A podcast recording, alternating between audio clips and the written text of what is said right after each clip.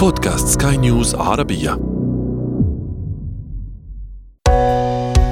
حياتنا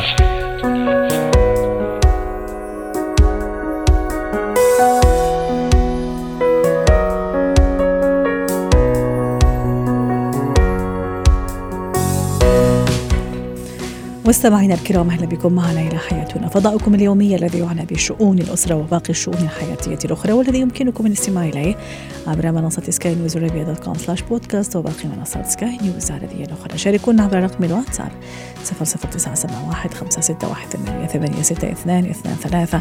معي أنا أمال شاب. اليوم نتحدث عن النقاش العقيم بين الزوجين وصعوبات الحوار الزوجي. كيف أتصرف أو ماذا أقول لطفلي الصغير عندما يبكي، وكيف أواجه هذا البكاء، وأخيرا ما هو اتكات زيارة مركز الأيتام؟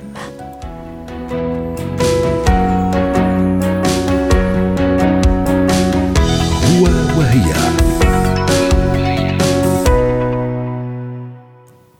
قد يتحول النقاش أحيانا بين الزوجين بين الزوج والزوجة إلى نقاش عقيم. ما هي صعوبات النقاش والحوار بين الزوجين؟ كيف يمكن فتح نقاش فعال مع الشريك، مع الزوج أو الزوجة، وكيف يمكن أيضا تذليل العقبات أمام النقاش العقيم والحوار العقيم بين الزوجين؟ رحبوا معي بلاما صفدي، الاستشارية النفسية والأسرية، ضيفتنا العزيزة من دبي. سعد أوقاتك أستاذة لما، أهلا وسهلا فيك. ما الذي يجعل أو ما الذي يحول النقاش أحيانا إلى نقاش عقيم عقيم دون فائدة، وأحيانا إلى شجار؟ صحيح، في نقطتين جدا مهمين. أولا نوعية الحوارات أو المواضيع، وطريقة طرح المواضيع اللي تطرح. يعني نحن نعرف إنه الحياة أكيد بين أي شريكين أكيد بيكون فيها مطبات، مشاكل، اختلاف وجهات النظر، خذلان، زعل، فرح، أي تفاصيل. ولكن أحيانا الحياة تحتاج بأنه بعض المواضيع بأنها تمر مرور الكرام، وبعض المواضيع نوقف عندها ونناقشها وتكون محور حديث. ولكن أحيانا في أشخاص بيكون عندهم نحن بنسميه جدل، يعني ليس الهدف من انتهاء الحديث بنتيجة بأنه نعم سنتغير سنفعل سنقوم، لكن بيكون أحيانا جدلي الحديث، هو ليس له نهاية، والنهاية أحيانا هي عبارة عن سيطرة أحدهم على الآخر. جدلي لأنه طريقة النقاش، ولا لأنه موضوع النقاش أصلا هو عقيم؟ وبعدين حضرتك أشرت إلى نقطة كثير مهمة أستاذة لما في البداية، قلتي هم أرجعتيها لسببين، موضوع النقاش وطريقة النقاش. طيب بالنسبة للموضوع، هل مثلا لأني أنا عم أتناقش في موضوع بالنسبة لي غاية في الأهمية، وبالنسبة لزوجي أو زوجتي مش بهذيك الأهمية؟ صحيح، هذا ما يحدث. بس أحيانا يكون موضوع مصيري يا أستاذة لما، أو موضوع أسري يعني بأولادنا، بأسرتنا، بميزانية البيت مثلا، موضوع لازم يكون يهمنا أنا وهو، يعني أو أنا وهي. صحيح، أحيانا المواضيع اليومية اللي هي ممكن تكون يومية، هي صحيح يومية بسيطة ممكن بالنسبة لإنسان، لكن ممكن تكون مصيرية لأنها علاقة بتربية الأطفال، تفاصيل الحياة. فأحيانا الموضوع نفسه، يعني أحد الأطراف ممكن، خلينا نعطي أمثلة واقعية، آه ممكن إحداهما تكون موضوعها اليومي اللي هي علاقتها بأولادها، عدم نومها ليلا، ولكن بالنسبة للشريك الموضوع ممكن يكون غير ذي أهمية. شو يعني إنك ما نمتي امبارح لأنه الأولاد صحوكي؟ يعني هذا الموضوع يمكن هو بالنسبة لأحد الأطراف بيشكله محور جدا مهم بحياته، لأنه بيشكله ثاني يوم بأنه هو متعب وكئيب، وبيكون هو مؤشر. أحيانا الحديث بيكون هو مؤشر عن أحاديث لا يحكى عنها.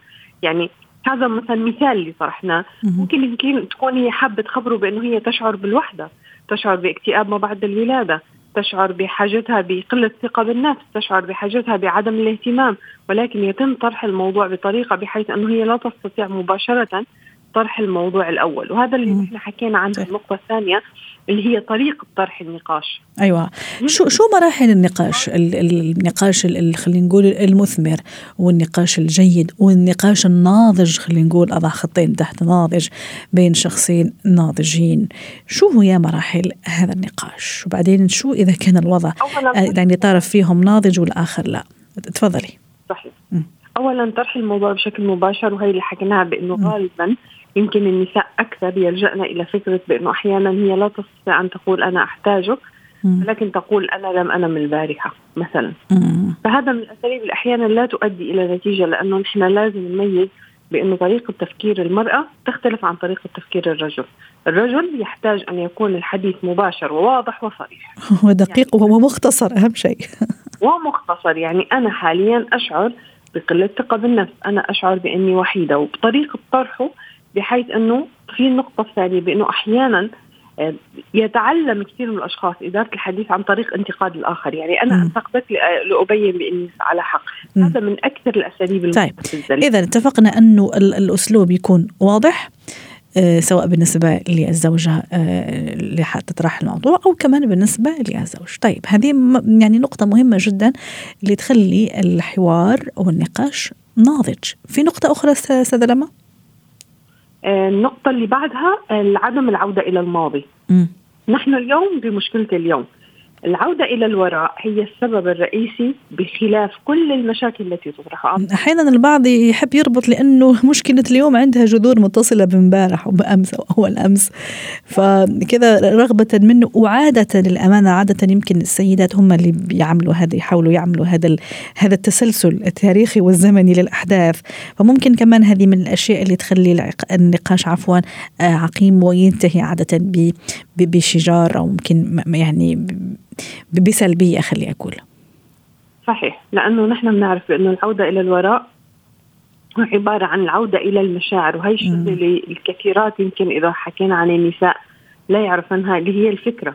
اليوم لما يكون عندي مشكلة مع شريكي وفي هذا الحديث لا أصل إلى في النتيجة، ولكن دائما كل ما أفتح هذا الحديث أنتبه بأني باللا شعور أعود إلى الماضي.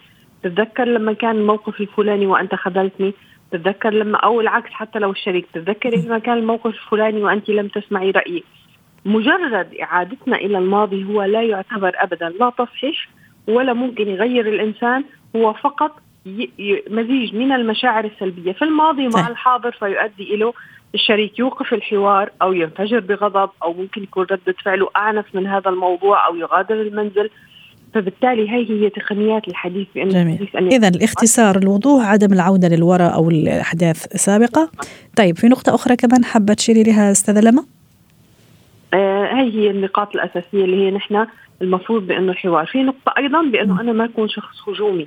آه. نحن بنعرف الشخص الهجومي ليس دائما على حق، ممكن يكون م. هو الأقل ثقة بالنفس. جميل. ولكن يعتمد أسلوب الهجوم للسيطرة م. ويصل فكرته فكرته بطريقة مباشرة. فأحيانا لا، الشخص الهادي اللي ممكن آه. يتكلم بهدوء وحكمة يستطيع أن يأخذ مية بالمية، يستطيع أن يكون هو المسيطر بطريقة. حضرتك عم تحكي على نبرة الصوت أو الصوت المرتفع في النقاش اللي عادة يعني تكون أو تعطي انطباع أنه الشخص يتهجم أو يتهكى، وبالتالي الطرف الآخر أكيد أي. أخطاء على الآخر تماما. في, يعني في نقطة كمان أخيرة صراحة أنا حابة أشير لها وشاركينا يا ريت أستاذة لما، اللي هو في, في البعض لما يدخل في نقاشات بعض الأزواج أو الزوجات وكأنه يستعد لمعركة ويستعد لتسجيل النقاط، وهو ما يسمع، هو بس يستنى فقط الطرف الآخر يكمل الحديث، ممكن حتى مش منتبه أصلا شو قال له الطرف الآخر حتى هو يستعد ويكون مستعد يعني على أهبة الاستعداد، لا يبتدي يهاجم ويعطي أجوبة ممكن حتى ما سمع أصلا أنا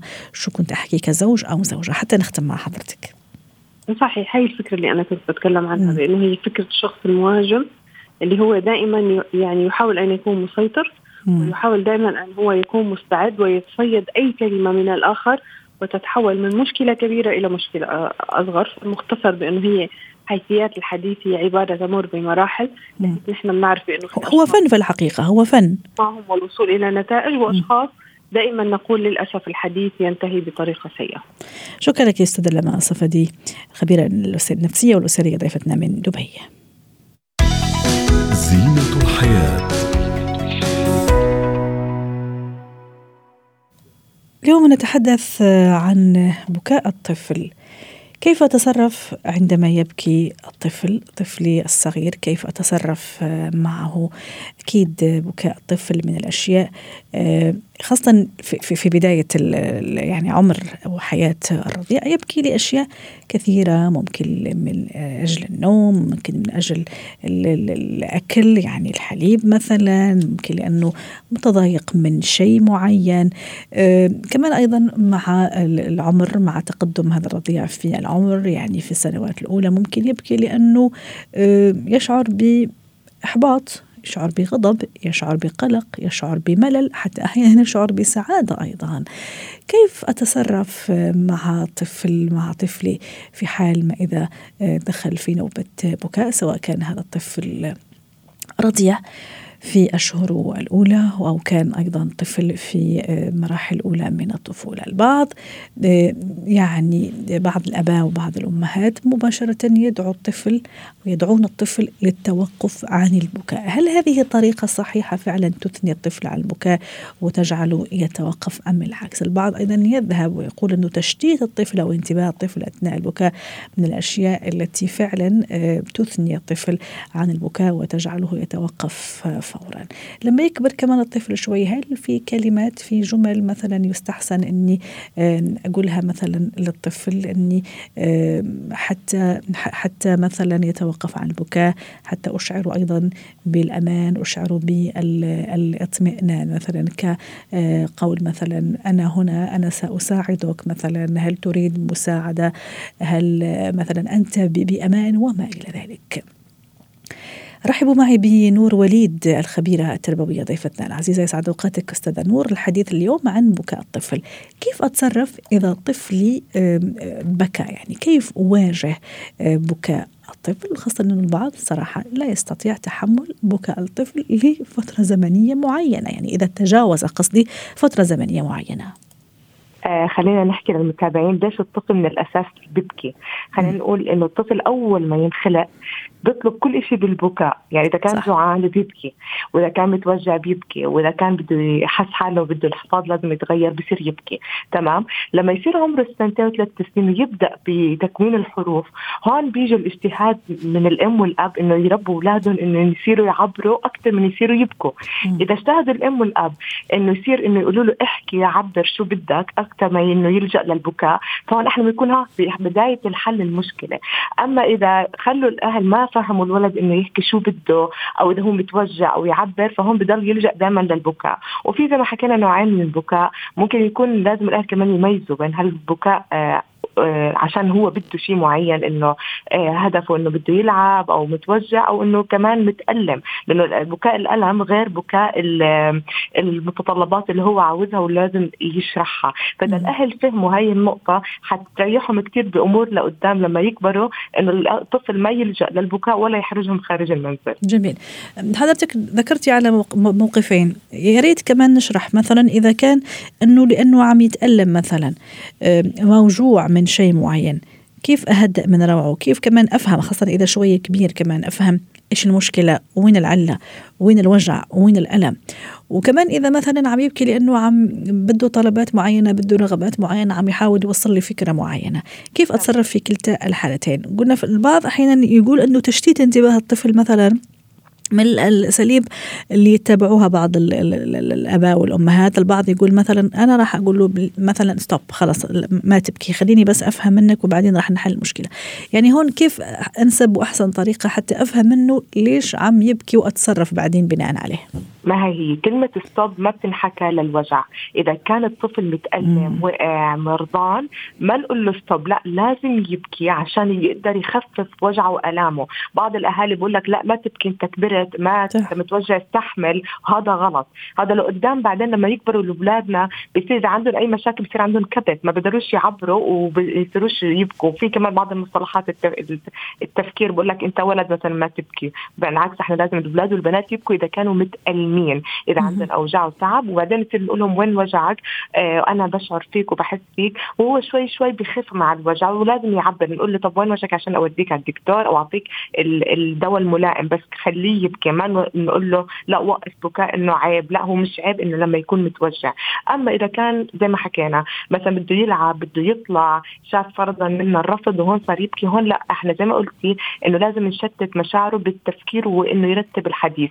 يعني مثلا عم بتبكي. طب انت ليش عم تبكي؟ ممكن افهم، انت قول لي عشان اشوفك اذا بتبكي ولا. ممكن اقول انا بدي اللعبه، هنقول له طب ليه بتبكي؟ هيك شاطر عم تحكي عم بتعبر، بنجيب لك اللعبه او بنخليك تطلع. فانت هيك او هي من عمر نقول من ثلاث سنين يصير نفهمه انه احكي شو بدك من غير ما تلجأ للبكاء. قعد اول سنتين من عمره يبكي يعبر كل إشي اول باول بالبكاء. هيك احنا قلت من بني المهاره اللغويه انه الطفل يفكر ويحكي انه هو بده شيء قبل ما يبكي. جميل. استاذة نور، هل ينصح مثلا مثل ما اشرت في البدايه بعض الكلمات، خلينا نقول مثلا انا راح ساعدك بس انت توقف عن البكاء، انت بامان معي مثلا، انا معك، انا راح احميك، انا راح اعطيك اللي بدك اياه؟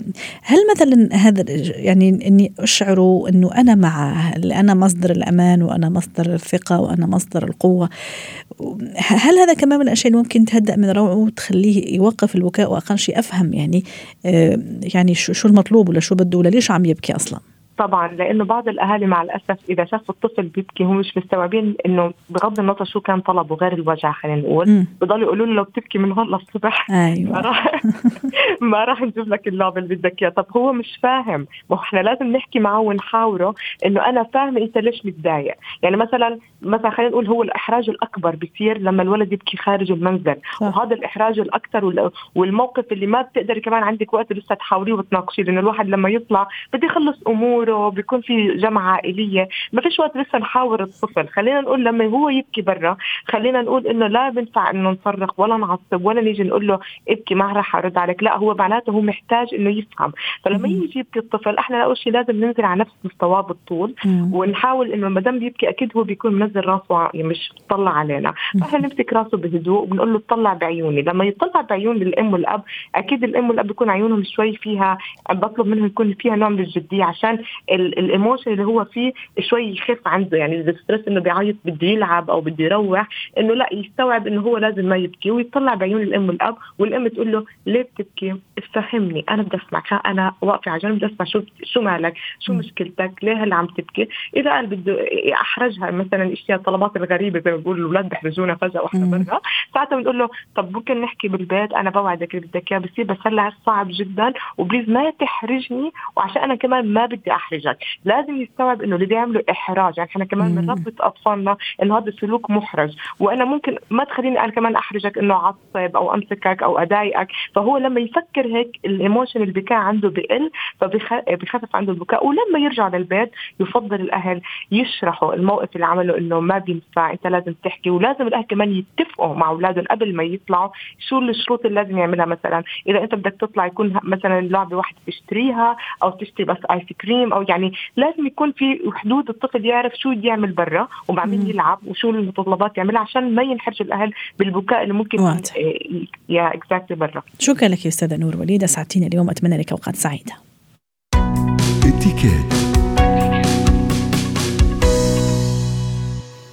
اليوم نتحدث عن اتيكيت زيارة مراكز الأيتام، هذا الشريحة الرائعة والجميلة، هالأطفال الرائعين أيضاً اللي عندهم فقد، والفقد موجع ومؤلم في الحقيقة، فكيف إذا كان الأمر يعني هذا الشعور عند الطفل؟ ما هو اتيكيت زيارة مراكز الأيتام؟ رحبوا معي بناتالي أندراوس خبيرة الاتيكيت، ضيفتنا العزيزة من بيروت. يسعد أوقاتك يا ناتالي، أهلا وسهلا فيك. اليوم قررنا أنا والعائلة، أنا والأولاد، ممكن لوحدي أني أروح لمراكز الأيتام حتى أشوف الأطفال الجميلين الرائعين وهم عم يلعبوا، ممكن أشوف احتياجاتهم طلباتهم، حاول أني أساعد على قد ما فيا. كيف وما هي الخطوات وما هي الآداب والذوق والاتيكيت حتى أتواصل مع هؤلاء؟ مرحبا أمل، الموضوع جدا جدا حلو وجدا حساس مثل بيقولوا. صحيح. بخصوص موضوع زيارة دار الأيتام في أمور لازم ننتبه لها قبل ما نقوم نحن بالزيارة. أول نقطة هي لازم أول شيء نتصل على دار الأيتام ونسأل متى المواعيد الأفضل إنه واحد لحتى يقوم بالزيارة، م. مش نحمل حالنا ونروح بلا أي موعد مسبق. هذه أول نقطة. ثاني نقطة الشيء لازم كمان ناخده بعين الاعتبار مثل ما ذكرت بالنتيجة هن هدول الأطفال يا أيتام يا أنه أحوالهم الاقتصادية منا منيحة، وبالتالي خلينا نتفادى نلبس أنه تياب كتير غالية أو نكون أنه في عنا مجوهرات لابسينها كتير، يعني يكون لبسنا لبس بسيط. يعني الهدف هو مش لحتى نحن نفرجي حالنا أكثر ما هنا رايحين نحن نهتم بهذول الأطفال، إن يعني كان أنه نحن نشوف أنه شو مطالبهم، أنه إذا في مطالب مادية أو كمان أنه في أمور فينا نهتم فيهم على الصعيد النفسي.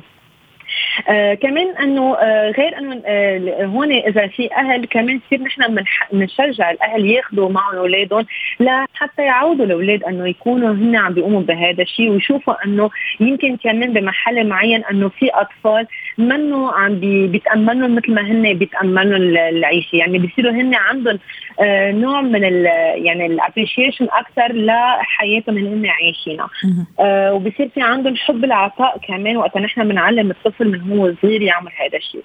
آه كمان بالنسبة للزيارة يعني نحن المفروض كمان وقت نكون موجودين هونيك آه ننتبه أنه آه طريقة التعاطي مع الطفل ما بدها تكون طريقة بمعنى أنه الشفقة، يعني هو بده يكون أنه آه رايحين نلعب معه، نحن رايحين آه ننبسط سوية، يمكن ولا حتى نسأله ممكن كيف فقد أبوه، كيف فقد أمه، شو كانوا يسووا، شو كانوا يعملوا، يعني خلص يعني هذا كتير رح تتأذيه يعني. أكيد لا أمل، ما فينا نسأل هدول الأسئلة لأنه هي دايما نرجع نركز على الهدف الزيارة. هون كمان أنا أنه بحب أقول للمستمعين دايما أنت من وراء زيارة دار الأيتام بده يكون في عندك أنت رسالة أو بده يكون في عندك هدف. ف والهدف أكيد مش همك أنه أنت تسألي أنه شو صار مع أهله، أنا هم الطفل بحد ذاته كطفل هو مش أنه شو صار مع أهله. فأكيد محبس أنه مثلا إذا كان في ألعاب أو نحن حتى ممكن نكون محضرين مسبقا أنه مثلا ألعاب معينة بدأ مثلا قصص شيء خاصة يمكن بالتيم بيلدينج، أكيد هون مفروض نكون سائلين دار الأيتام عن العمر تبول الأطفال من أي عمر لأي عمر اللي بيتراوح لحتى نعرف نحن كمان أنه أي أنواع العاب ممكن أنه نقدر نعملها معهم. نتفادى أكيد اللمس أو المساحة الشخصية، يعني بالنتيجة لو أنه نحن أنه أطفال بس نحن كناس راشدين ما بنسمح لحالنا كتير ندقق فيهم ونقرب منهم. إذا الطفل هو بمحل معين يمكن تجاه امرأة لاقى فيها صورة الأم قرب يمكن عطاها عطا، أكيد هذا الشيء مش غلط، بالعكس أنه نعطي الحنان للطفل، ولكن نحن ما نبادر كتير ونعمل هدول الملامسة مع الأطفال لأنه مش محبزة وممكن أنه هن ما يتقبلوها.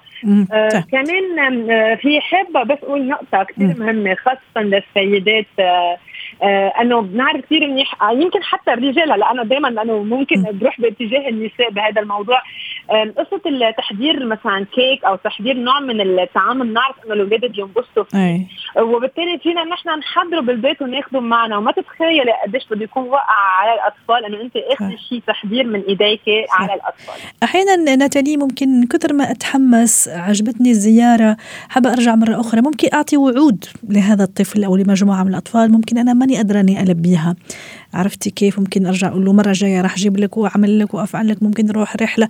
فإذا أنا ما كنت قد هالوعود أتصور كمان من الذوق والأخلاق والأدب ماني ما أوعده بشيء أنا ماني قده. وكمان آخر شيء نتأكد أنه هدفنا من الزيارة هو التقديم الدعم النفسي، فموضوع التقاط الصور ممكن حتى نشرها على السوشيال ميديا حتى نلفت النظر، كمان هذا أمر مش لطيف، يبقوا هم كمان عندهم خصوصيتهم وعندهم دائرتهم الخاصة جدا. في خمس ثواني في في في قول بيقول عنا بالإنجيل فلا تدع يدك اليسرى تعرف ما تفعله يدك اليمنى، فوقتها نحن بنكون عم نعمل صدقة أو عم نعمل عمل خير مش مفروض نحن ننشره إلا إذا فعلا نحن بهدف أنه نحن يمكن نشجع الآخرين صحيح. لا حتى يقوموا بالمساعدة حتى منقوم بهذا الشيء، ولكن كمان مش ما بدأ تكون أنه بطريقة إشحادة، نحن ما نفرزين أنه نحن الأطفال هن اللي حتى يكونوا فرحين، مش أنه نحن أنه هدول الأطفال تعيسين وحزينين. صح، وكل الأديان السماوية في الحقيقة وديننا الإسلامي الحنيف أيضا يدعو لهذا الشيء، لزيارة الأيتام، للرفق بالأيتام،